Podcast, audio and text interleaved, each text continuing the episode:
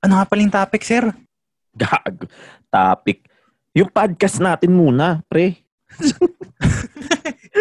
Ano nga pala yung pa- pangalan ng podcast natin? Siyempre. Ano pa ba? Welcome sa Back and Forth, guys.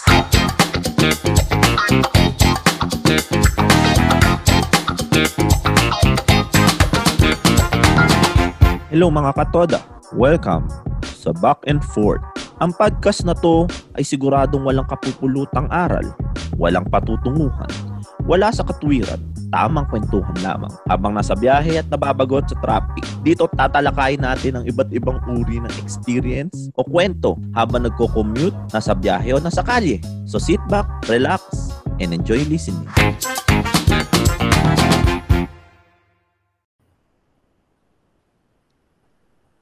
So yun mga katoda. Ah, long time no see sa inyong lahat. Ah, medyo naging busy from the last time. At medyo maraming ginagawa. Pero this time, tatry natin mag-record by by popular request. And then meron tayong special guest for this day. So yun, ah, simulan na natin siya. Ay papakilala ko pa lang ang bago nating co-host si ang pangalan niyo nga pangalan ulit? Si Portia and Boots. Hello, Hello Portia. mga katoda, magandang gabi. So yun, ah, Hi. si Portia and Boots ay couple. So nasa isang recording lang sila. And then sa isang linya naman, ah, i-welcome natin si JA. Ha, hello JA. Kamusta ka? Ayan, hello mga katoda. So, kamusta kayo dyan? Yan, stay tuned lang ha guys. Stay tuned. last year nitong 2021, pumasok ako dun sa office tapos ayun yung bantay ng co-working space dun. Ano kasi may pastry shop siya. So binentahan niya ako ng ano, binentahan niya ako ng dream cake. Tapos yun,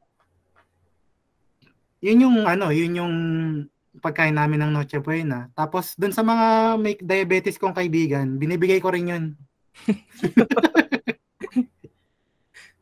Pag may diabetes, bibigyan ko nun. Kasi Bakit matamis, kaya? sobrang tamis Kaya- nun eh. Ba't dream cake ang tawag dun? Ewan ko sa kanila. Ikaw, Ma'am Ja, bakit kaya dream cake tawag doon? Ah, feeling ko ano, pag nakain nila yun, feeling ko ano eh, natupad yung mga pangarap nila. Charot. Ganun kasarap. Oo. Oo, sa Bago yun. sobrang sarap, no? Or feeling ko rin, pagka bumibili ka sa kanila, natutupad yung dreams nila. Nila. Nila. Mhm. Oo, kaya dream cake. Ah, yung dream nila. Oo, Na dreams. kumita.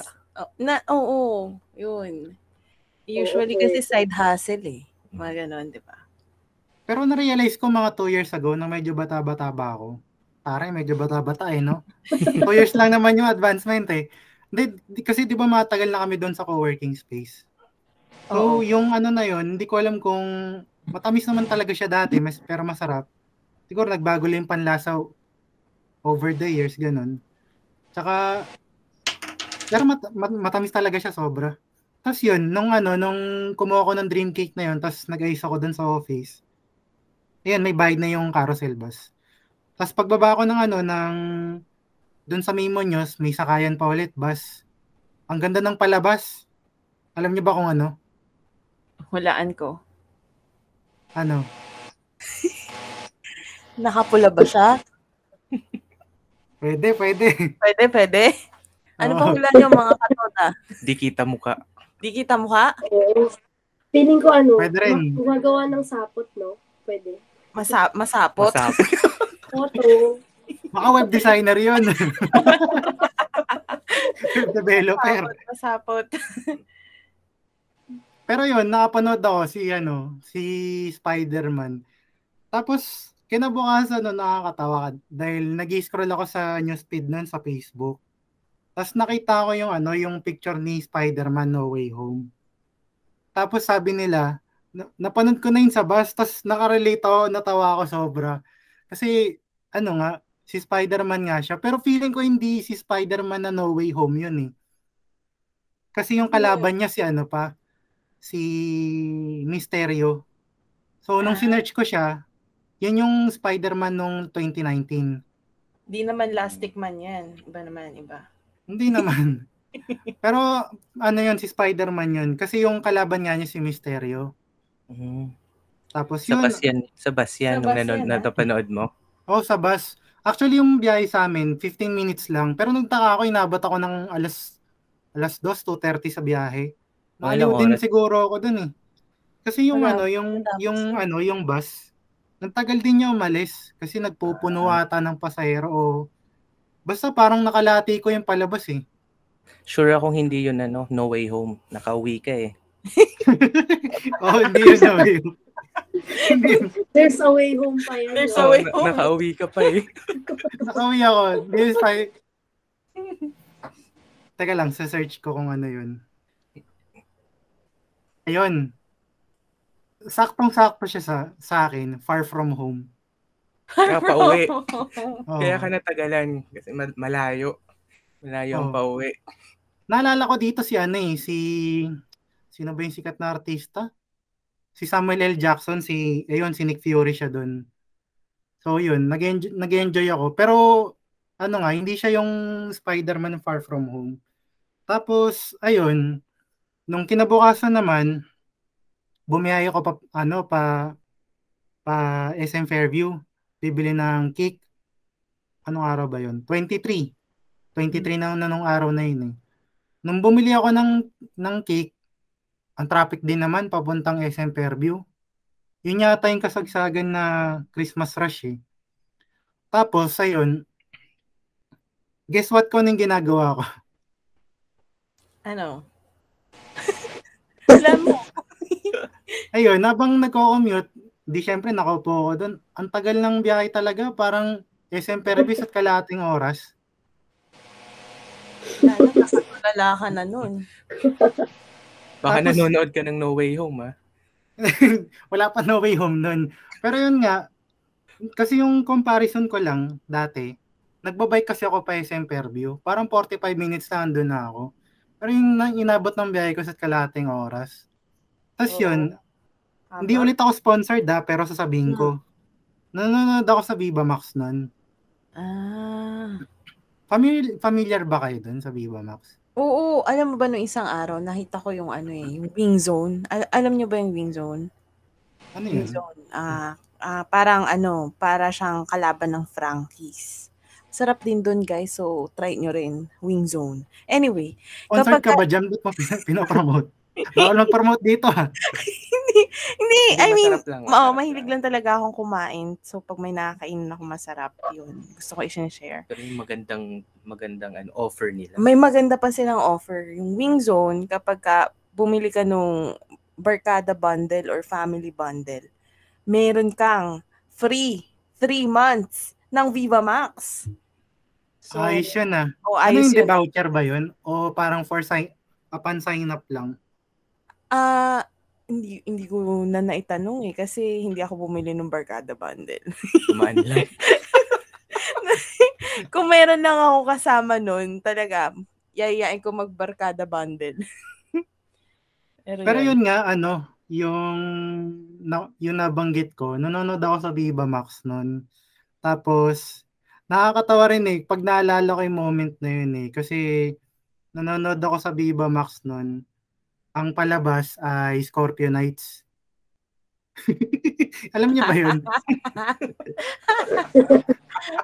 Classic Tam- yan, classic. Tapos yun, nanonood ako ng Scorpio Nights. Tapos pag kami mga bold scene, tinatakpan ko yung yung screen ng ng Cellphone. phone ko. Makikita ng katabi eh. Nag- Hulaan nag- ko, may nakakinood na rin sa'yo dyan. Sa Nag-VR mode ako pag may bold. Pero pag wala, nanonood lang ako ng ano. Pero maganda siya. Alam nyo ba dati, nung bata ako, Ano? yung uso pa yung mga aka video, Video City. Parang Ah, lagi kong tinitignan oo. yun. Ay, hindi mo nire-rent? Paano may rent? Bata ka pa nun eh. Okay lang ng ID eh. Ako, ang ginagawa ko dyan kapag ka may mga, di ba may mga PG-13 ganon. Hindi pa naman ata. May mga, oh, may mga R18 na rin, ganyan. Yung mga horror. Kasama ko yung tita ko. Konsentidora yung tita ko eh, so okay lang. Yun. Pero yun ano, yung ang accessibility kasi ng mga video ngayon nasa apps na eh. Hindi tulad dati na pag na- pag nag-rent ka nun, medyo ma-judge ka ng mga tao or may security purpose or Mm. bakit ka rerenta nito, ingyan ka ng ID. Ngayon parang accessible na kasi sa ma- sa murang alaga, ganun. Pero ano nga, kung i-recap ko lang din naman yung mga Pilipinong Pilipinong pelikula, Siyempre, ano, doon pa rin ako sa Pinoy. Although, hot, hot issue yung nung nakaraan na na pagko-compare yung ano, yung yung Spider-Man ba? Ay, Tsaka yung okay. mga recent movies sa sa mga Pilipinong Pinoy na Oo. pelikula natin. sa MMF, MMFF. Oo. Oo, eh. Nag-flop daw. Nag-flop ang MMFF. Diba? Sabi? Oo, wala daw masyadong nanood. Pero tingin nyo bakit kaya? Alam mo, kanina pinag-iisipan din namin yan. Feeling ko ako talaga ang theory ko dyan. Wala kasi si Bossing. Enteng Wala kabisote. siya entry. Pwede Kabisote. Walang entry eh. Ano Wala. ba yung mga ano dati? Ano ba yung mga patok na pelikula maliban sa Enteng Kabisote? Mga horror ni Miss Chris Aquino. Oo, mga Ay, magic. Mano Shake, po. rattle, and roll, Oo, ganun. Shake, shake, rattle, and rattle roll. and roll. Mano po, ano pa ba? Eh si Vice Ganda parang recently, di ba? Wala Mga- din siya, Wala no? din siya eh. Oo. Pangit yun. Pero yung alam mo yun, yung nakagawian na nating nakikita pag MMFF, parang wala sila dun sa lineup. Yun yung napansin ko ah. Yun lang naman yung observation ko.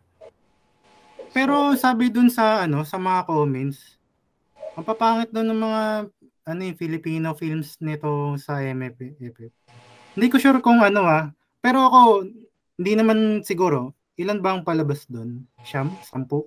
Hindi naman ako naniniwala na Pangit. Pangit. pangit lahat yun. Oo. Siguro parang ano, ah tumaas lang din standard ng mga tao na siguro dahil nakaka-accessible na yung movie sa iba't ibang platform, di ba? Pero antayin mong manalo sa international film yan. Proud to be Pinoy lahat yan.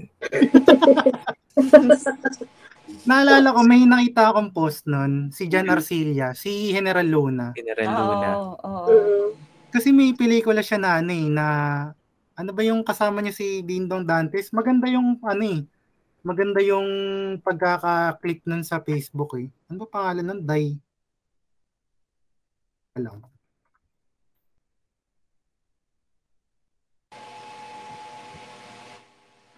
Ito, Hard Day. Sa trailer, ang ganda niya. Pero, hindi ko alam bakit puro hate comments yung nababasa ko dito. Pero maganda siya. Maganda yung trailer niya. Kung magkakaroon lang ng chance, kasi ngayon lockdown na eh. Baka yun. Yun yung papanoorin ko kung sakali. Pero maganda siya. Mm. Oo, ma- maganda siya. Parang yung A Hard Day na yun, parang may napanood na ako na same nun, pero parang Korean. Oh. Hindi ko sure kung Korean na version. Pero parang ganun na ganun yung story. eh. yung may. Hindi ko siya ganun sa- maiko-compare ah. Pero malapit siya sa storya nung ano. Nung, ano bang pelikula yun? Basta may devil yun eh. Teka lang. Ay ano pala, Deliver Us From Evil. Tama ba? Ah, Deliver us Deliver from Us from evil. oo. Yung Korean ah. Ah, na Korean, hindi yung ano, American yung napanood ko eh. Merong Deliver Us From Evil na Korean. Ito. Eh, parang ganito siya. Pero yun nga, hindi rin, ano, tawag dito. Ako ah, hindi naman ako bias sa local films ah. Pero, hindi naman ibig sabihin siguro na sinasabi nila na supportahan yung mga Pinoy. Tas, parang wala nang gusto mo sumuporta. Hindi naman siguro ibig sabihin na ayaw talaga ng Pilipino. Nagkakataon lang siguro na na-highlight yung mga comments. Kasi madali lang naman mag-run sa social media ng ganun, di ba? Oo. Yun ang unang napapansin eh. Yung mga ganong comments eh. Tsaka ano, masarap silang komentan ng mga ano, yung ang pangit niyan, tas mag-comment ka doon. Nagbayad ka ba? Nanood ka ba? Nanood ka ba? Nagbayad ka ba? Pero yun nga, naisip ko din, tumas lang din talaga siguro standard natin dahil dahil nakakapanood tayo ng mga pelikulang ano eh, hindi mga ano, mga foreign. Siguro, konting some sort siguro ng col- colonial mentality. Or, Actually, or yung kultura natin, ano na, ang definition natin ng gwapo, BTS, ganun. Ay, wag nyo kami kakancel ah. Pwede, pero pwede. pwedeng ganun Pwede. na nga ang Oo, nangyayari. Oo. Kasi before mo pa makita yung movie, meron ng judgment eh. Oo. At saka sa tingin ko din, shinape nung pandemic yung way natin ng panonood talaga ng pelikula. Mas, ano na eh, yung, yung nasa big screen, pinapanood na natin yun sa small screen. Smaller pa kasi nasa cellphone, di ba? Minsan. Mas madalas nga sa cellphone, Cellphone. kaya nga meron yung Netflix na pang, pang cellphone lang, di ba? May gano'n na subscription type. So, I think unique yun sa Philippines na na meron kang subscription pero sa, sa cellphone lang. So, doon mo makikita eh, kung i-connect-connect mo lahat yun, doon mo makikita na, na na-change talaga rin ng pandemic yung way natin ng panonood ng movies. So, pwede, sinasabi mo, pwede natin panoorin yung Scorpio Nights ng buong pamilya. Well, Pwedeng pwede. pwede, pwede yan. Family friendly yun eh, kasi teacher yung bida dun eh. Uy, spoiler to ha. Pero bala Paano kayo ba kung ba manonood istorya kayo. niyan? Parang ano ba, breadwinner ba siya? Ganyan? Paano ba? Kasi kung nakakaano naman, alam mo yun, yung part ng kultura ng Pinoy, yung napagdadaanan talaga ng masa. Relatable, di ba? Ano siya eh. Parang pag napanood mo yun, ano, magbabago yung paningin mo sa mga teacher. Ah, okay. Itong Pero hindi ko hindi ko i-spoil lang sobrang grabe. Yun lang, sobrang tuwa ko lang kasi nga nung bata ako, hindi ko naman napapanood. Napapanood ko siya mga DVD. Ay, napapanood ko siya dati ano, VCD pa. Tapos ang masaklap, 'di ba may ano mo yun? Yung Scorpio Nights, yung mga pelikula dati may disc 2. Ang problema, di mo siya mapapanood sa disc 2 kasi sira yung disc 2. Oo, nakakabwisit yun eh. May disc 2, kaya tuwan-tuwa ako, nagka-DVD. VCD yun eh, di ba? Yung may disc 2. O DVD ba, din ba? Ah, Blu-ray ata yung may Blu-ray ano na. Pero nakakainis yung VHS. Yung kailangan pa i-rewind. i-rewind. Lumaki braso ko sa kaka-rewind dati. Gamit Pang ng ano ano, yun eh. lapis. Ay, hindi, Oo. sa ano pala yun? Sa cassette pala yung lapis. Meron kang parang ano, meron talagang pang rewind nun. Mm-mm. Sasakyan nga yung Sasakyan yung itsura. itsura niya eh. Tapos i-rewind mo pa siyang ganun. Very nostalgic. Pero siguro nga yun, napoprovide niya yung privacy, no? Kapag ka manonood ka ng, ay, Scorpio Night sa cellphone ka lang, pwede mong panoorin sa bus. okay na okay, di ba? Tapos yung katabi mo biglang, pre, pare, pa, Pa- Patingin pa- nga. Panood nga rin. Wala akong subscription sa Viva tigisa Max tayo eh. ng, ano mo, earphones mo. Sabihin ko sa'yo, humpas lupa ka. Pero yun yung nagiging scheme din kasi, yung hiraman, hiraman ng mga ano subscription. Diyan tayo magaling mga Pinoy, pagiging resourceful, di ba? Kung may way para makatipid, bakit hindi? Di ba? E paano kung apat kayo sa plan, tapos ikaw yung nanonood ng Scorpio Nights, magja-judge ka nila lahat. Makikita nila lahat. No? Yun lang. Ano, share it with the people na ano, nakilala ka. hindi ka mahihiya sa sarili mo. Charot. Nakakahiya yun. Sabihin, tatanay nila, oh, Pre, ano napanood mo yung Scorpio Nights? Tipa eh. Sige, papanorin ko. Hindi, kwento ko na lang sa'yo. Baka nga sabihin nila sa'yo, bakit ngayon mo lang napanood, pre? Hindi, sabihin ko, ano, napanood ko kasi dati, BCD lang eh. Yung disco, sira eh. Tapos humihinto-hinto pa. Pag may scratch, di ba ganun yun? Hmm. Ayun. Pero, Ah, pero dati ano eh, medyo okay-okay na talaga yung ano, medyo okay-okay na talaga yung Filipino films dati. Ewan ko, bakit, ano, bakit nagbago na naman yung taste nila. No, actually, no, yung gross nung movie ni Catherine and ano, Alden. Anong movie yun? Yung Ay, yung ano, OFW, si OFW Catherine. sila. Yung Ah, hindi si, Ka- hindi si ano yun, si Alden yun eh. Alden. Hello, hello, Hello- love, goodbye. Hello, Love, Goodbye. Ang ang laki ng kinita nila doon. Ang daming nanood talaga. Anong meron yung ganong movies na wala ngayon? Hype din eh. Matagal din na hype yun eh bago nilabas, no? Marketing, marketing ba? Kulang. Tsaka Or- feeling ko kasi yung ibang ano, yung ibang filmmaker dito. Tingin ko ano din eh. Kapos din yung budget. Sa Kaya yung COVID kasi, Oh, syempre, malaking tama yun sa ano, in- industriya. Oo, eh, syempre PPE nila. Oo. Tapos papatesting mo sila. Ganun. Totoo. So, talaga yung budget mo para doon kunyari sa marketing, napunta na doon sa pang-COVID. So, Kaya baka din yun. Baka din yun yung malaki yung impact kung bakit konting nanood. or baka natatakot ang mga taong manood Pwede din. kasi dahil sa pandemic. Pero parang nakita ko sa news, pinipilahan daw yung Spider-Man eh. pero iniisip ko lang din ah, baka ang mangyari nga, what if kung isa sa mga MFFF biglang pin-review sa Cannes or sa film festival tas nanalo. Ay, proud to be Pinoy. Siyempre. proud tayo Congrats. dyan. Magre-rerun yan sa mga hindi nakapanood. Pero kilala niyo pala si Pio Balbuena? Hindi ako familiar. Ayun, eto si ano si Pio Balbuena, na-awardan to nung teka, research ko ah.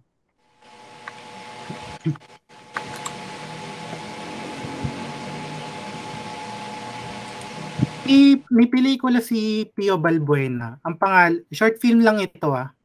Ang pangalan ay Kandado. Na ano siya, na na-nominate siya as Best Supporting Actor doon sa pelikulang Kandado.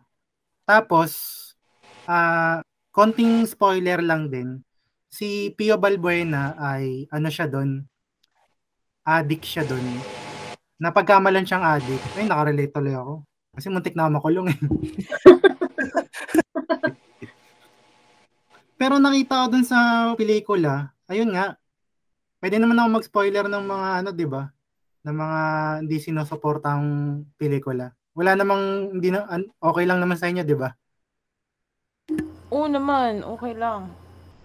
Yeah. Ayun. Lang Spider-Man.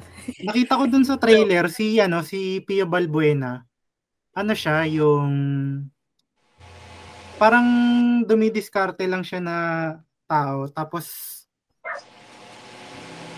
nahuli siya ng ano, ng polis. Eh, yung polis kasi nilo, niloloko-loko niya. Tapos nung nahuli siya, yun, nakulong na siya. Natuluyan na siyang makulong. Pero ang kaso lang talaga niya, wala siyang face mask. Ah. Eh, kilala naman, eh, di ba pag tinignan nyo naman sa Google Images, pag tinignan nyo si Pio Balbuena, mukha siyang addict kasi puro tattoo yun. Tapos mohawk yung buhok. Nakikita nyo ba? Mm. Oo, oo, oo. Pero siya, ano, supporting, best supporting actor siya dun. Kung mapapanood yung mga 20 minutes lang naman yun.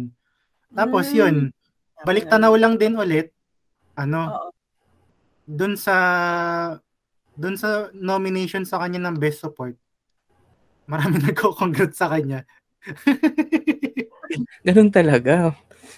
Proud to be Pinoy tayo pag mga ganyan.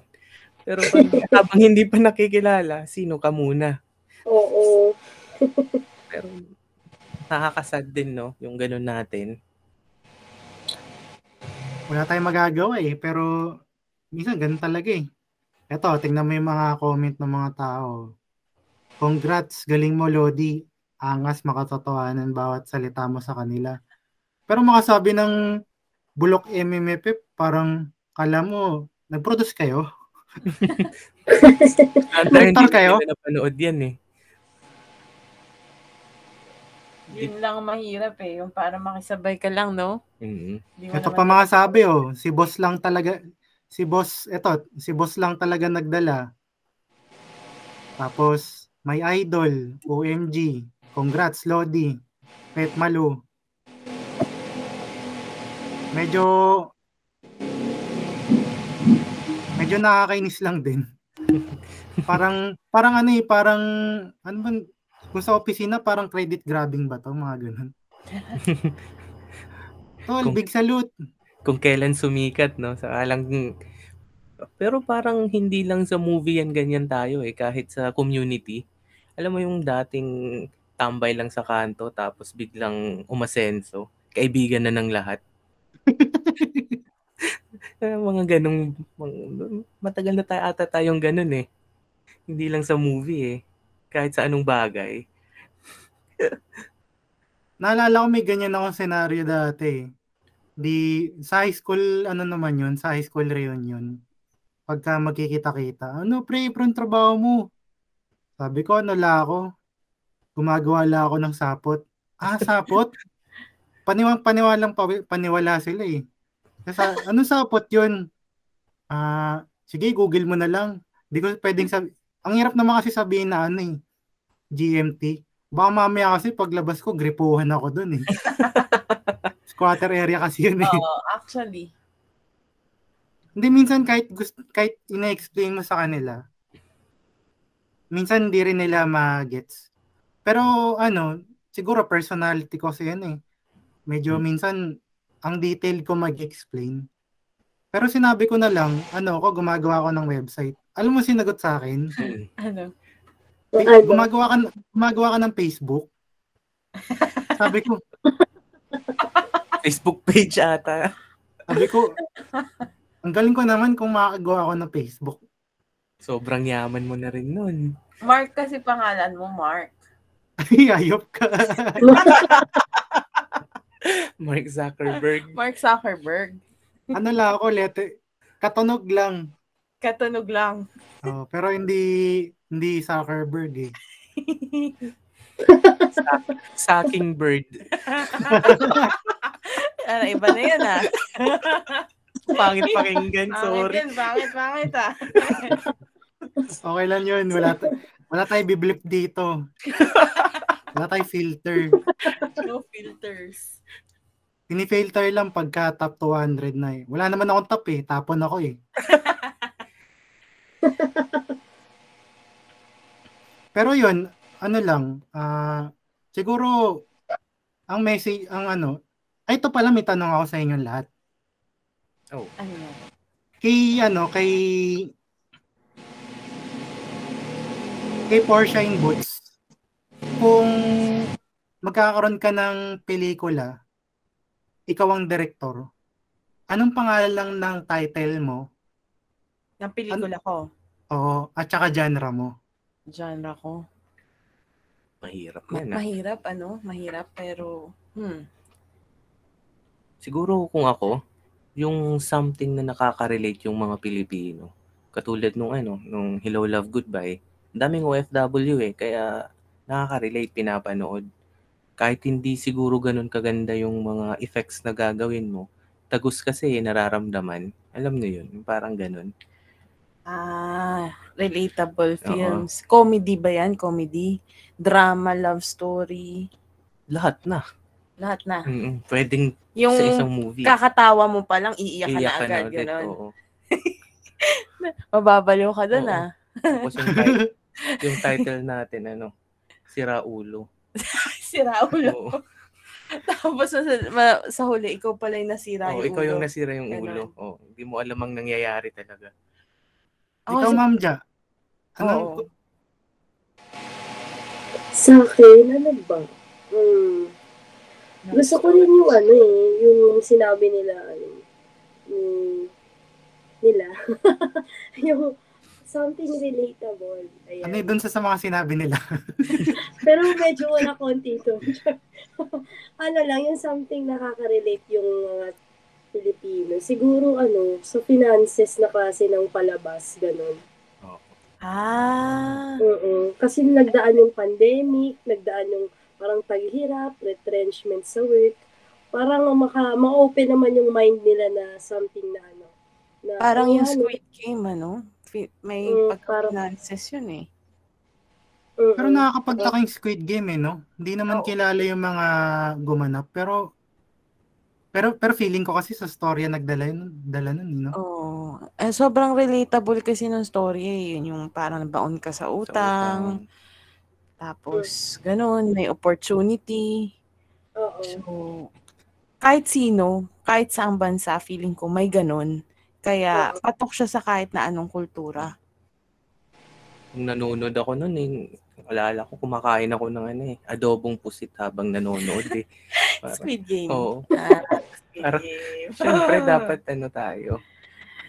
Adobong pusit. Oo. Kasi Kasi Pero ganun, ganda ng storya nun, ang lalim. Nung Gan- ganon. may mga ganong tao, di ba, pag nanonood ng movie, nag-ano pa, lalo na pag Marvels, Oo, na naman. nagko-costume-costume pa. Ah, oo. Yung iba nga, di ba, ini parang ini-embody nila si Spider-Man or kaya si Joker tapos Oo, tumalon yung patay. ayun, o kaya nag Tuma- yun, patay. Hay pala. Pero pero yung nakaraan, 'di ba, yun sa Japan, yung pinagbabaril niya yung ay pinagbabaril ba niya? Sinunog niya pala Dahil yung tren. sina, ah, yun- Kasi siya daw si niya. Joker, oo. Ano? Legit yun? Oo, Bakit may ganon? oo, meron sa Japan parang ar, ar, inar, in, ano niya, inarson niya yung coach. Nagtatakbuhan nga yung mga Japanese eh. Siya daw si Joker. Ang gaganda ng ano nyo, ng, pili, ng naisip yung pelikula eh. Sa akin ang naisip ko ano, Attack on Titan. Attack on on Titan. Ay, Oh. Ay, the same story, ano? Hindi, magtatatakbo lang ako nakaubad. Tapos naka-titan. yung, Oo. Panlaban, panlaban niya ng Scorpio Knights, ah. hindi, yung, yung mga nabibiling titan. Iba na yun, ah. Attack on Titan. Attack ng naka-titan. Tapos yung yung tatak ng Titan mo labit, no? Ay, di pala kami sponsored ng labit ha. Mamaya, mas sponsor tayo. Baka magpadala ng titan sa'yo niyan. Paano mo gagamitin yun, time no? pala yun. Pero yun, seryoso. Sa akin kasi napanood ko ano eh, startup. Ah, Yung Korean? Yung Korean. Hmm. Tapos, kasi na-relate din naman ako eh, startup. So, ano, ang gagawin ko, magtatayo din ako ng, ano, startup. Pero siguro startup ko ay, ano, ah, marketing agency, parang ganun. Kasi line of work ko yun eh. Tapos, syempre, yung mga makakatrabaho ko recently, pwede ko silang pwede, pwede ko silang kunin, pwede ako magpatulong sa kanila, tapos hanggang sa mag-prosper yung ano, hanggang sa mag-prosper yung Startup. business, ganun.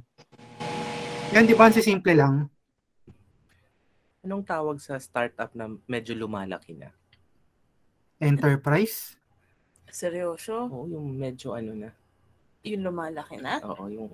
Ano ba to, joke? Hindi, hindi. Yung inaisip Oo ko nga, joke ba yun? Kasi nag-iisip na ako sa utak ko eh.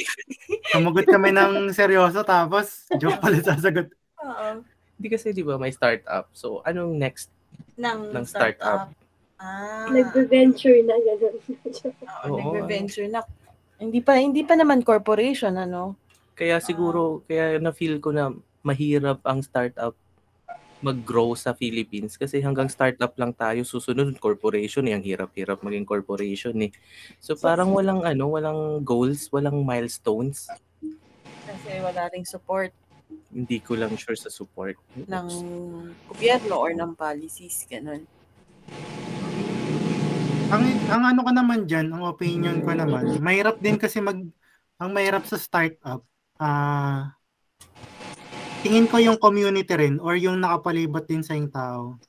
Kasi ang napapansin ko dito nung nag, nag-start yung pandemic, maraming naging negosyante ng wala sa oras, di ba? Oh, tama. Tapos yung iba, parang medyo okay lang din naman. Yung sa una, nababalita sa TV, si ganito ganyan, dati nagbebenta ng ganito, ngayon may wholesale, may wholesaler na, may retailer pa. Pero nag-end up sila sa ano sa sa employee ulit. Siguro ang naisip ko diyan ay ano, Mindset. Siguro mindset at saka yung ano, yung yung iba kasing mga nakikilala ko, may online selling sila. So pag nag-online selling sila, medyo natutuwa, may savings. bumibili na ng sasakyan, bahay. Hindi naman ako against doon, pero parang medyo may mali. Kasi ang bahay naman kasi Tama. Parang di na, hindi pa siya investment eh. Liability ata yun. Tama ba ako, Ma'am Ja? Oo. Ata. Oo, pwede. Siguro kung ano, bahay, tingin ko siguro sasakyan. Baka ganun. Na kung hindi mo siya talagang nagagamit sa pang everyday mo na work, ganun. Yung parang itatambay mo lang dyan after mo mabili. Pero syempre may mga gastos yun pag nasira, di ba? Ah, Uh, imbes na hindi siya ano, hindi siya yung pang investment by that time. Tsaka ang tingin ko din dun sa ano, yung um, yung sinabi mo kung bakit yung mga nagsa-start, yung mga kagaya ng pandemic, yung mga nag online selling, parang they tend to go back pa rin sa employment. Siguro lack of ano yun, um, uh, management expertise dun sa ginagawa. Kasi parang ang nangyari nung kasagsagan ng pandemic, di ba? Nung 2020, ganyan. Gaya, gayahan yung nangyari. Parang kung ano, uy, nagbo-boom yung online selling na gano'n, try din natin. So parang yun, naubusan na ng market and hindi naman sila gano'n ka-expert sa ginagawa nila. Kaya siguro they tend to go back sa employment pa din. Mm. Eh di lalabas siyang ano, lack of passion, ganun. Pwede. Pwede din kasing passion makikita yung ano eh. Pag nag-start ka ng something na yung hindi mo usual na ginagawa. Parang Mm. kasi may struggle yan, di ba? May mga Mm-mm. alis, ganyan. Hindi lang sa pera, sa oras. Pero syempre, pag naging passion yung ginagawa mo, kahit ang hirap, ang hirap niyang gawin, pero since gusto mo siya, ginusto mo siya, ipupush mo pa din. Parang no matter what. You know. Parang yun yung mga will ng mga businessman, eh, di ba? parang go pa din. Kung ano yung nakikita nilang ano, ah, future nila dun sa passion na ginagawa nila. Piling ko yun. Kayo ba? Kayo ba? Oh. Ako, ang tingin ko din kasi doon, ano eh, ah, katulad, nag-agree ako doon sa sinabi ni Ma'am Ja kanina na, ano eh, um, baka lack din sa, lack, lack din ng management experience or expertise or kung paano ba talaga mag-handle ng business, ganyan. Paano ba, paano, paano ba pagka, oh, ito, kumikita na ako, eh, syempre, meron rin naman akong needs, di ba? Ah, paano paano ba yun? Paano ko ipoporsyento yun? Yung mga ganun. So, siguro, hindi ko, eto ha, parang sa tingin ko ha, hindi pa ganun rin ka-financial literate karamihan ng Pilipino. Kaya, ma, Na-overwhelm pag Oo. may pumasok na pera. oo, Kasi yung na-overwhelm. Education system natin hindi designed eh para turuan tayong paano magnegosyo. Exactly. Yes. Ang ang tinuturo sa atin ng educational system natin maging matalino. In what to- in in what way Oo. ba maging matalino? Tayong mga Filipino gusto lang natin matalino tayo sa math, sa sciences.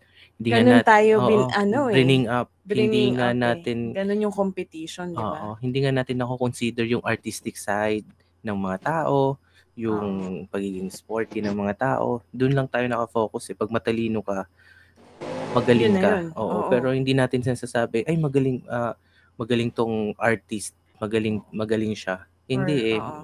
Tinitingnan natin yung IQ eh. Oo. Tsaka alam mo, ang hirap talaga pag kunyari self-employed ka, tapos yung mga taxes mo, yung mga ganun pa. Parang, anyway, yun, ibang topic naman siya. Pero, yun, siguro yung literacy, Literacy. at saka, yun, yun lang naman sa akin. Ayun, nag-agree din ako dun sa part na sinabi nila na about sa literacy. Kasi ang, ayun, yung hindi tayo design yung education natin para dun talaga. Kasi ang sabi sa atin ng parents natin, usually, di ba, ganito kapag, ka, uy, mag-aral ka mabuti pag ah, graduate mo, mag-work ka, yung magandang trabaho, ganon. Parang hindi siya naka-mindset into business na thinking. Parang, kung, ewan ko guys, yung familiar kayo sa book na, ano, yung may nakabasa na ng ano, yung Rich Dad Poor Dad ni Robert Kiyosaki. Robert Kiyosaki. Ah, Oo, yan. oo. Ganun yung, ano, yung pinupush. Dun yung Oo, gustong ituro na kailangan maging business-minded. Ayun. oo, tama. Siguro, ano. Oo, totoo yan. Ako, Si- basta gusto ko maging Spider-Man na lang. Wala kayo dyan. Spider-Man. Spider-Man. Hmm. Lahat ng Ah, pera so nyo, parang maging hero? ko. Kita nyo, na kakabanggit lang. natin ng Spider-Man. Oo. Yung speed ko, puro Spider-Man na lahat. Spider-Man. Baka pag manood ka ng Spider-Man, naka-costume ka rin, ha? Pero tama ba? Siya ang favorite ano mo, Marvel hero?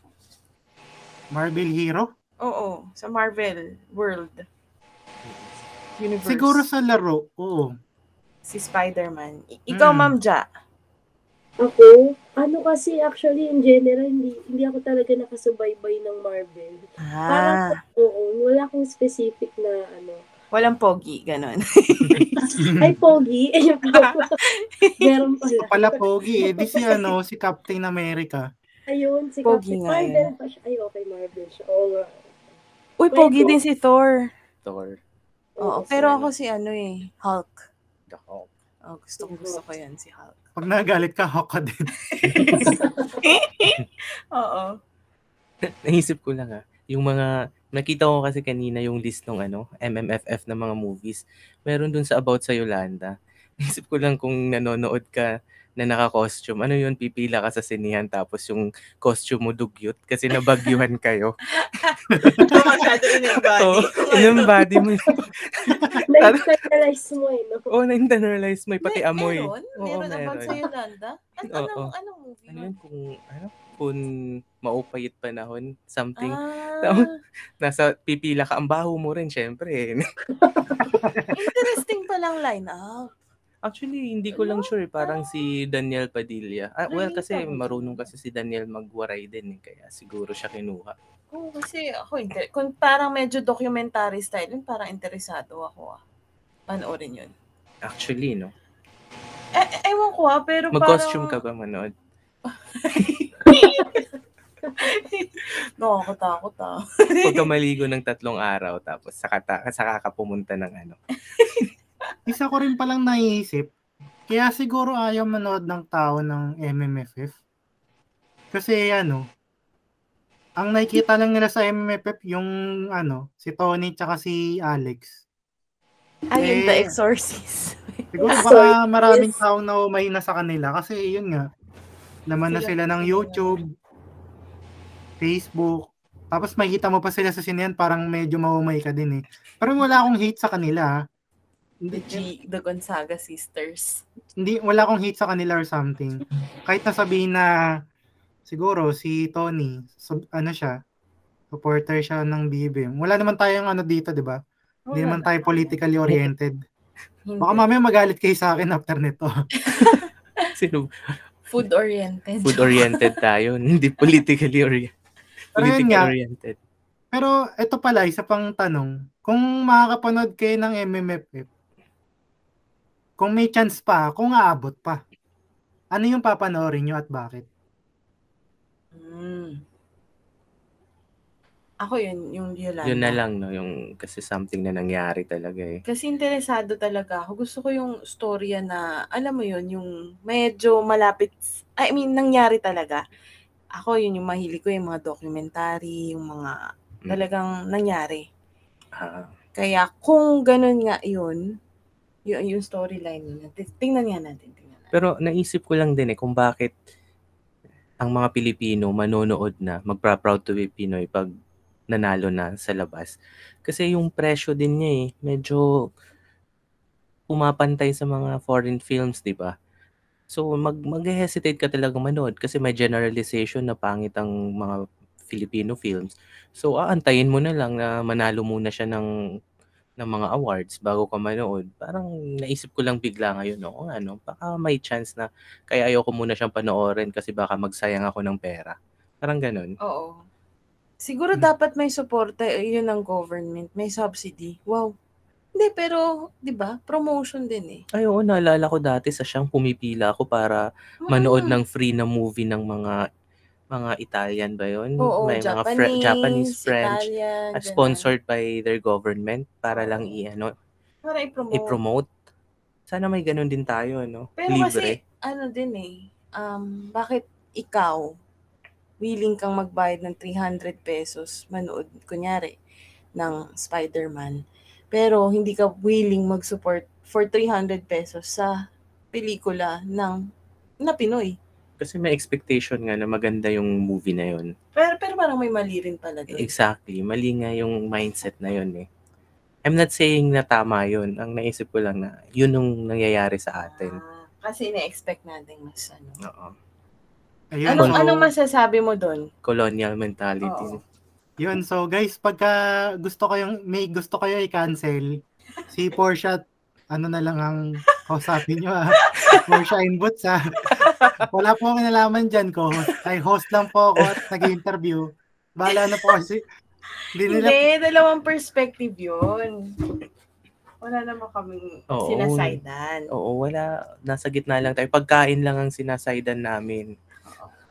Eh, hindi ka naman makakain doon sa loob ng sine yan. Wala, Isa hindi ka pa naman yun. pwede Yun kumain. lang. Yun lang. Isa Bawal pa na. rin siguro yun. Kasi ang saya ng experience na yun eh, yung may popcorn ka, tapos nanonood ka. Oo, na nawala tapos na. pag natatakot ka na, no, nagkakalugan din yung popcorn. Kawa- Kawawa naglilinis. May naalala ko dyan sa sine na yan. Naalala ko to yan eh. Hindi, ano ah, hindi, hindi Filipino film ang pinanood ko na na. Kung di ko makakalimutan, ang napanood kong movie ay Split. Ah, oo, maganda yun ah. Mar- Marvel din ata yun, ano. Hindi, ano yun? Ay, Horror yun. split tapos may glass, di ba? Oh, yung. Glass tsaka Split. Oo, Yun yung napanood ko yung Split. Hindi, Tawa-. Hindi, hindi. Alam mo yung takot na takot ka na pero natatawa ka. Kasi parang ano, yung patapos na yung movie, yung lumabas na yung pang 23rd or 24th na katauhan ng bida, na kontrabida. Tapos nagiging hay, nagiging ano na siya demonyo. Nagulat ako parang ano siya, gumagapang sa release ng tren. Tapos kumakain ako ng hotdog nun sa sobrang ano ko, sa sobrang gulat ko nun yung hotdog ko na hagis ko. Sino na- natamaan ba yung tao? Ay, ano natamaan. siya, pero lingon siya ng lingot kaliwat kanan. Hindi naman niya alam kung sino eh. May ganyan Kaninong akong ano. hotdog ba to lumilipad? Baka yung sa Titan. Sakto no, pag, pagkabato ng hotdog, no, walang ketchup. Hindi ko makalimutan yun. Pero alam Pa- mo, yung experience sa sinihan, kunyari yung may dadaan, di mo Mhm. alam eh kung dapat nakaharap. Ano ba tama doon? Nakaharap ba dapat yung dadaan sa Sa'yo? sa'yo o da- Nakatalikod. nakatalikod siya? Kasi ako awkward na awkward ako doon. Lalo na pa medyo maliit yung ano, Space. space. Naisip Manonood lang. siya paharap. Dadaan siya sa iyo, paharap. Tapos aasarin ka lang niya. Di. Hindi siya Naalala- dadaan patalikod eh. Naalala ko tuloy ng asar, yung asar. Nanonood kami ng movie ng kaibigan ko. Mm. Yung, eh, napanood ko na yung horror film. Alam ko kung kailan, kailan yung mga nakakatakot na scenes. Sinabay ko, hinawakan ko yung kamay, tumakbo, papalabas. Tingin lahat ng tao, tumakbo palabas. Oo, yung mga ano, tipong The Grudge, pag ganun, tinakot mo talaga yung tao, tapos nanonood ng The Grudge, wala talaga. Tumayo talaga, tumakbo palabas. Para may lalabas eh. no joke, no joke. Totoong ginawa ko yun. Ilan taong ka nung ginawa mo yun? Mga ano siguro, 14, 15? High school. Nakakatakot. Uy, pero hindi ako colonial mentality ah. Lahat, yung mga major na horror films na napanood ko, Mm-mm. mostly talaga Korean. Korean. Pero, hmm, Thai. Magaganda din ang Thai. oh, Thai din pala. Japanese. Yung Thai kasi medyo minsan nawiwirdoan ako, yung Yung, nagagalit na yung, alam niyo yan, yan. Ah, uy, uy, makaka-cancel tayo. Makaka-cancel tayo ng mga ano. Joke tigas yun. ng accent eh, yung, Para may ano, takot na siya, pero nagagalit pa din. Hindi ko maalala kung anong film yun. Napanood kong Thai. Oo. Takot na takot ako pero nung before mag-end, parang may pambawi silang sobrang nakakatawa. Ewan ko Ano kung yan? lahat ng Thai film may ganun. Hindi ba yung kay ano, kay Mario Morer? Comedy yun eh. Hindi, horror talaga Horror, siya. horror. Ay, yung Tapos ano, biglang may nakakatawa lang yung sa huli. Parang pambawi yata nila yun. yung, yung may naka, may nakasakay sa likod na babae pala. Iba pa yun. Tay ba yun? Oo, Parang Thai yun. Yung parang photographer siyang ganyan. Oo. Lagi masakit yung batok Oo, niya. yung pala yung namatay niyang girlfriend ko, yung asawa. Oo, yung pala. Baka- Nung napicture, Kaka-crispy pata yun. napicturean, may nakaangkas na babae sa likod. Anyway. Pero, Pero ako- yung ano, ay sige, go, go lang. Ah, ano ako, mahilig ako mag-explore sa mga movies ng iba't ibang bansa. Yan. Ang pinaka-weird siguro sa akin, yung mga, ano pa yun, yung, ah, Walang sound. Walang... hindi eh, yung, yung mga medyo European na mga movies. Ah, may naalala ako dyan. Yung, Yung par- ano, yung human centipede. Oo, Ay, yun, oo, yung oo mga nga. ganon. Tapos yung isa pa, yung may parang ni-rape yung baby. Yung Ah, ano parang, yun? Ano ba yun? Napanood ko rin yun eh. Oo, Serbian mo. ah, Ay, oo, yung Serbian, yun, Serbian, Serbian. Serbian movie. Hindi ko siya napanood pero nabasa ko na. Hindi ko narinig yung ano eh, yung newborn porn. Nakakainis. Oo nga eh. Parang sabi ko, hindi ko kaya panoorin to.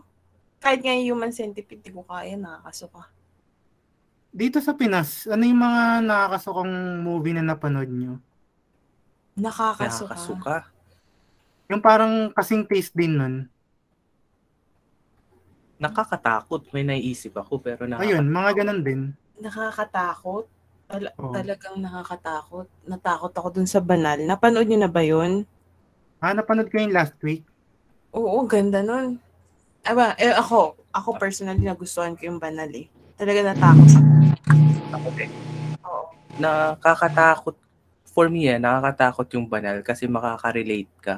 Alam mo yung ganun yung mga parang nangyayari sa mga probinsya-probinsya. Oo, lalo pat na uso yung pag-akit-akit ng Ng mga bundok. bundok. 'Di ba Parang in the past few years, yun yung mga ano natin, way Activities. pang relax. Kaya, yun, relatable. So, siguro yun yung ingredient para maging, ano ka, box office hit. Something na nakaka-relate ang mga tao. Oo, relatable. Saan ba yun sa story? Kasi yung mga gumanap din dun, sikat din eh, no? Ah, oo, sila Andrea Brillantes. Actually, Si- nung pinanood ko siya nung una, hindi ko kasi kilala yung mga bata. So, hindi ko alam na mga sikat pala sila. So, Mm, mga batang artista. napagkakamala Na ba- ng edad. ah. Well, Ang kilala ko doon si ano, si Bianca O'Malley. Kasi naano ko na siya eh. Na-meet ko siya in person eh. wow, ang gwapo talaga itong iba kasama talaga itong kasama natin. Hindi. Mga kakuskusang Oo. siko, kakuskusang siko. Kasi di ba ano, may client ako na ano siya, may-ari siya ng shoe shop. Tapos yung Oo. shoe shop na yun, si Bianca O'Malley yung model. Ah, akala ko tatanungin ka rin kung available ka eh. Pero ganda nun, si Bianca Umali. Oo, maganda yun. Maganda yun. Kumatawa si Ma'am Ja, oh. Lakas. Lakas mo doon, ha? Pero yun, ano, ako naman ang masashare ko na sa akin na ay horror movie na Tagalog. Mm-mm. Siguro ay yung ano, yung, ano pangalan ng movie na yun? Seclusion ba yun? Alam niyo ba yun? Oo, Putik, maganda yun. nakakatakot yun. Sa sinihan ko yung napanood. Nakakatakot Yan. yun, nakakatakot. Tapos, yung isa pa, isa pa, ano siya, parang reincarnation siya ng Jennifer's body. Pero, sa bus ko yun napanood ah. Sayanganan kasi ano eh, parang bagong palabas lang siya nung Oo. time na yun. Mga siguro 2017, 2018. Ang saya nun, natapos ko yun. Alam mo ba, Mm. ano, ang sakayan pa nun, wala pang carousel bus nun eh. Yung pang ano, hinahabol yung bus. Oo. Sumasakay pa ako nun sa MOA. Kasi may hinatid ako dati doon. Oo. Tapos nung ano, nung sumakay ako MOA, edi napanood ko, sabi ko, parang ang even naman na may movie si Raisa Senon. Oh, anong movie? Ano lang nga natin? Raisa Sinon. Horror. Hmm. Walaan nyo. Hulaan ko ah. Hulaan ko gamit ang Google. Wait lang. Ano kaya yan? Raisa. Sinon. Horror. Pero feeling ko alam ko to kasi pag horror, mahilig ako dyan eh. Mm. Ano yun? ika-apat, ay ka-anim na utos. Ay, hindi, eh, hindi yan ata. Parang hindi. Series yun eh. hindi naman yan parang nakakatakot. Sabihin na lang namin isa-isa. So, nagsimula siya sa Gagambino, Rosalinda. Sirit na, sirit na. An- ano ba yan? Ano ba yan? Ayun. Ano siya, yung, syempre, ano siya, erotic horror ulit. Syempre, Ay, may tayo sa, ano eh, sa mga erotic. Oo. Nasa Ano, Viva yung- Max ba yan? yung- Oo, nasa Viva Max. Yung ano, yung, yung manananggal sa Unit 23B. Manananggal alam sa yun, ah. Unit 23B. Meron yun, search nyo. Mhm. Tsaka un- unusual yung film na yun kasi ano siya, Ah, ah, unusual yung film na yun kasi medyo sexy yun eh. Tapos nakakatawa lang kasi sa bus ko yun napanood. oh. ayun. Gore, romantic gore. Mm-mm. Oh, Ah, saya parang nun. pagka-indie ata to, ano? Tama ba? Indian, indie movie siya. Pagka Yun, ang ganda ng film na yun kasi natapos ko siya eh. Mula Mowa hanggang ano, hanggang Nabaliches yun. Pinapanood ko yun. Tapos ko siya. Saya. Nag-bold ba siya doon? Si Raisa? Tanda ko ano lang eh, hindi, hindi siya nag-bold eh. Ano Wala. lang siya, yung two-piece lang. Ah. Pero yun, yun yung pinaka ano, siguro nakakatakot na movie na panood ko sa bus. Oo. May naalala akong nakakatakot. Nung bata, Mm. bata pa ako, Shake, Rattle, and Roll ata. Yun yung about sa tulay. May Ah, mga oo. batang kinukuha. Parang Alam nangyari sa totoong buhay yun. Um, may may ganung movie, eh. takot na takot ako kasi malapit kami sa tulay.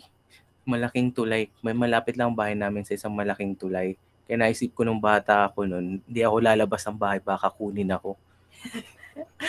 Kaya takot na takot ako sa movie na yun eh. Parang nasa isip ko, baka biglang may humablot na lang sa akin eh. Oo, oo, oo. Ewan ko kung ano, hindi ko maalala kung anong specific na shake, rattle, and roll eh. Basta takot na takot Hanggang ako nun. 13 yun eh. Mm.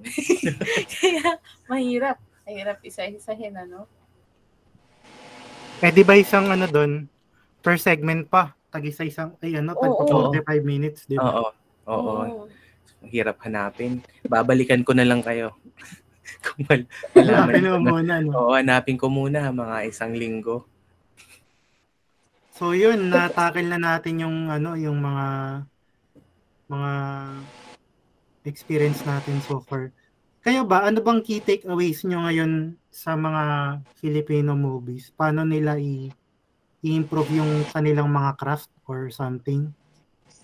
Para hindi tayo ma-compare sa ano sa mga foreign movies.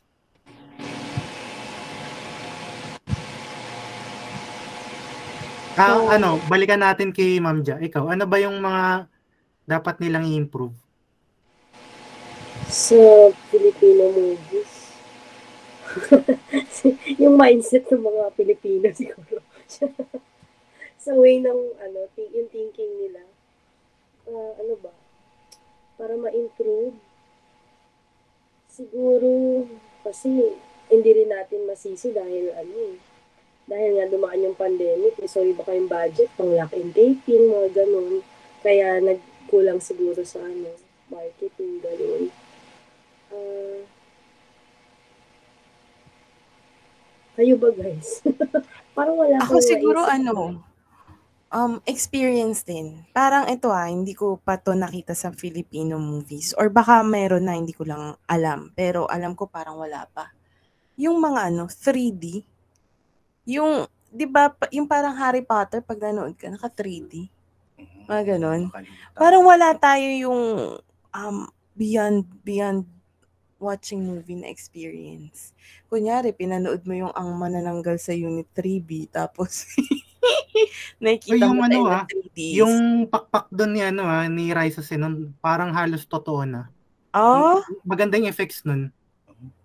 ah, in fairness, kasi 'di ba medyo dun talaga tayo ano eh, minsan tagilid sa sa CGI sa yung yung yung techie part. Pero Eh, nag-agree lang din naman ako. yun eh. Sa sa Victor Mang Tanggol lang naman yun eh, yung mga ganun. Pero nag Pero yun, nag-agree rin ako kay Ma'am Jana. Baka, ano, pagbigyan na rin natin kasi pandemic, tapos, ayun, marami kasing constraints talaga yung pagpunta sa, ano, sa sinihan. Ako hindi lang sa MMMF, sa mga lahat ng movies na Filipino.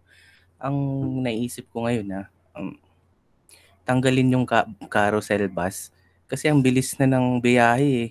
Hindi ka na makapanood kaya dapat tang- dapat matanggal si carousel eh para nanonood ka sa bus pa rin. So, connected talaga siya doon. Dapat matraffic pa din.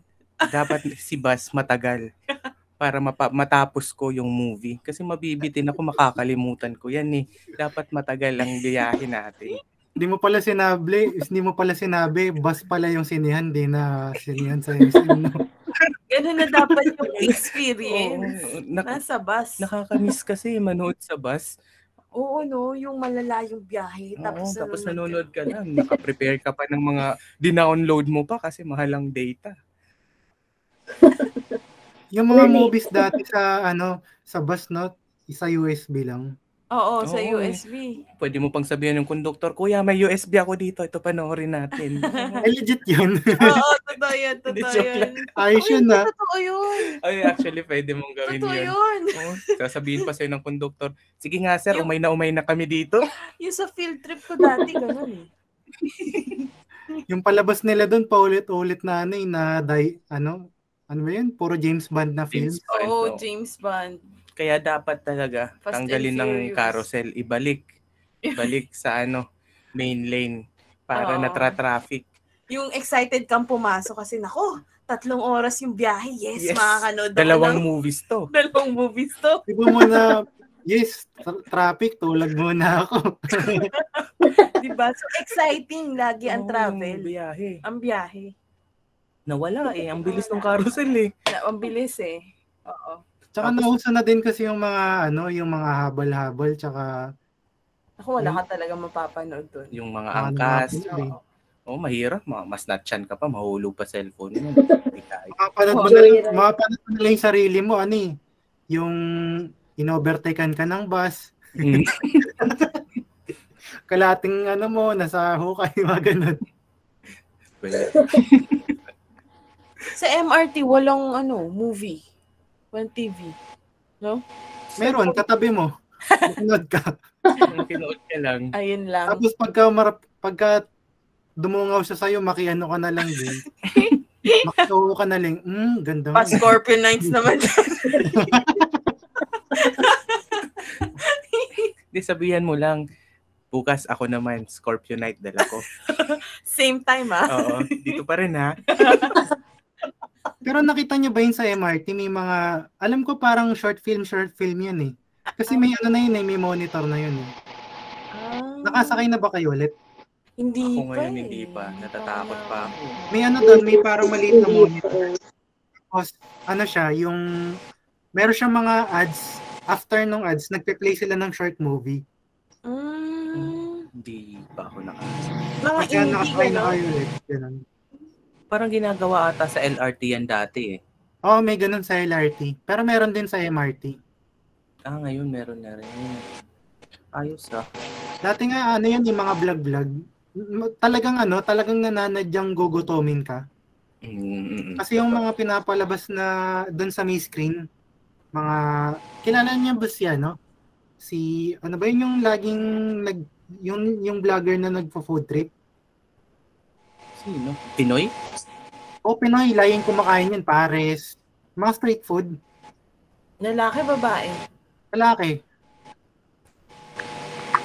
Yun si ano, si Chuy. Chuy Show. Ay, Mm. hindi ko pa siya nakita. Lagi ko siyang napapanood doon. Tapos, pagka ano naman, ano yun, paggabi, Chuy Show. Tapos pag umaga, makeup. Talaga sinasakto eh. Tapos maano, doon sa harap mo, may mga taga taga-bangko na nag nag ah, ano, nagna-makeup. foundation, di ba? May mga ganon, nag-eyeliner, naguguhit-guhit. Ano yan? Mind conditioning yan ah. Sa umaga si ano, si Ann Klutz. Yun. Mm, si An. Aunt Luz. An- Ann Klutz pala, sorry. Yun yung mapapanood kong mga vlogs. Tapos Wala ko mga clutch. short movie. Wala ko nasa gulong pa rin tayo ng ano. Ano, Nasa MRT tayo, wala rin naapak sa clutch. Oo. Yan ding MRT eh. Dapat matagal na, mabilis na rin ang biyahe ng MRT eh. Nabibitin ako sa panonood. Dapat balik natin yung mga nag-aaberya sa gitna. Pagka wala ng pandemic, mag-aabot na ulit ako dun. Mananapak ako dun pagbaba. Pero mahirap eh. Kasi dati, ano eh, pag may nabangga ka, parang, ano, pwede mo Normal siya kausapin. Ngayon parang delikado eh, baka videoan ka eh, delikado ka eh. Oo. Oo. Ikaw, sumisinghal oo. ka, nako, patay. Ikaw nang papanoorin mo kinabukasan. Mamaya katabi mo nanonood ng nanonood ng vlog sa kabila, tapos ikaw yung pinapanood mo, tapos magkakatinginan kayo. Ah? Tapos yung suot mong face mask, yung pa rin yun.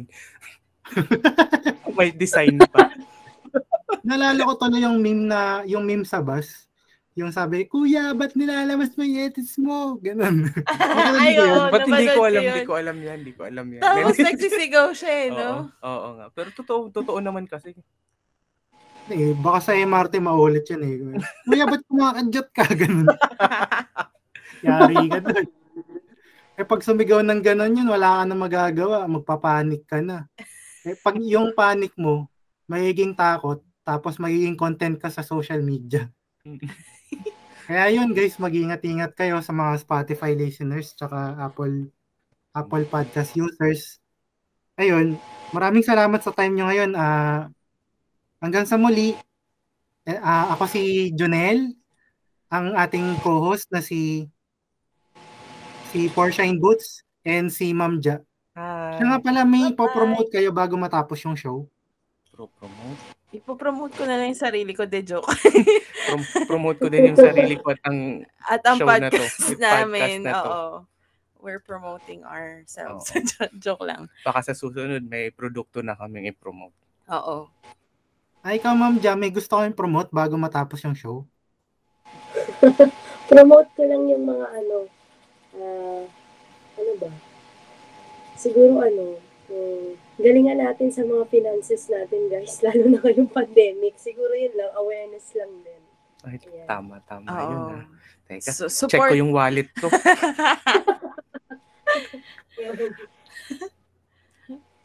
support local. Ayun, tama, support local. Support Pero hindi man kami bias talaga na sinasabi namin supportahan nyo local ah. Depende sa preference nyo. Like, kasi ako, preference ko, ako, subscriber ako ng Netflix tsaka Viva Max. Pero mas promoted, mas okay sa akin talaga Filipino movies. Siguro dahil di lang ako mahilig mag ano, magbasa ng subtitle. Ewan ko. Pero yun, salamat na pakikinig nyo guys. Ah, until sa susunod na episode, bye-bye! Bye. Thank you. sa Salamat. Bye!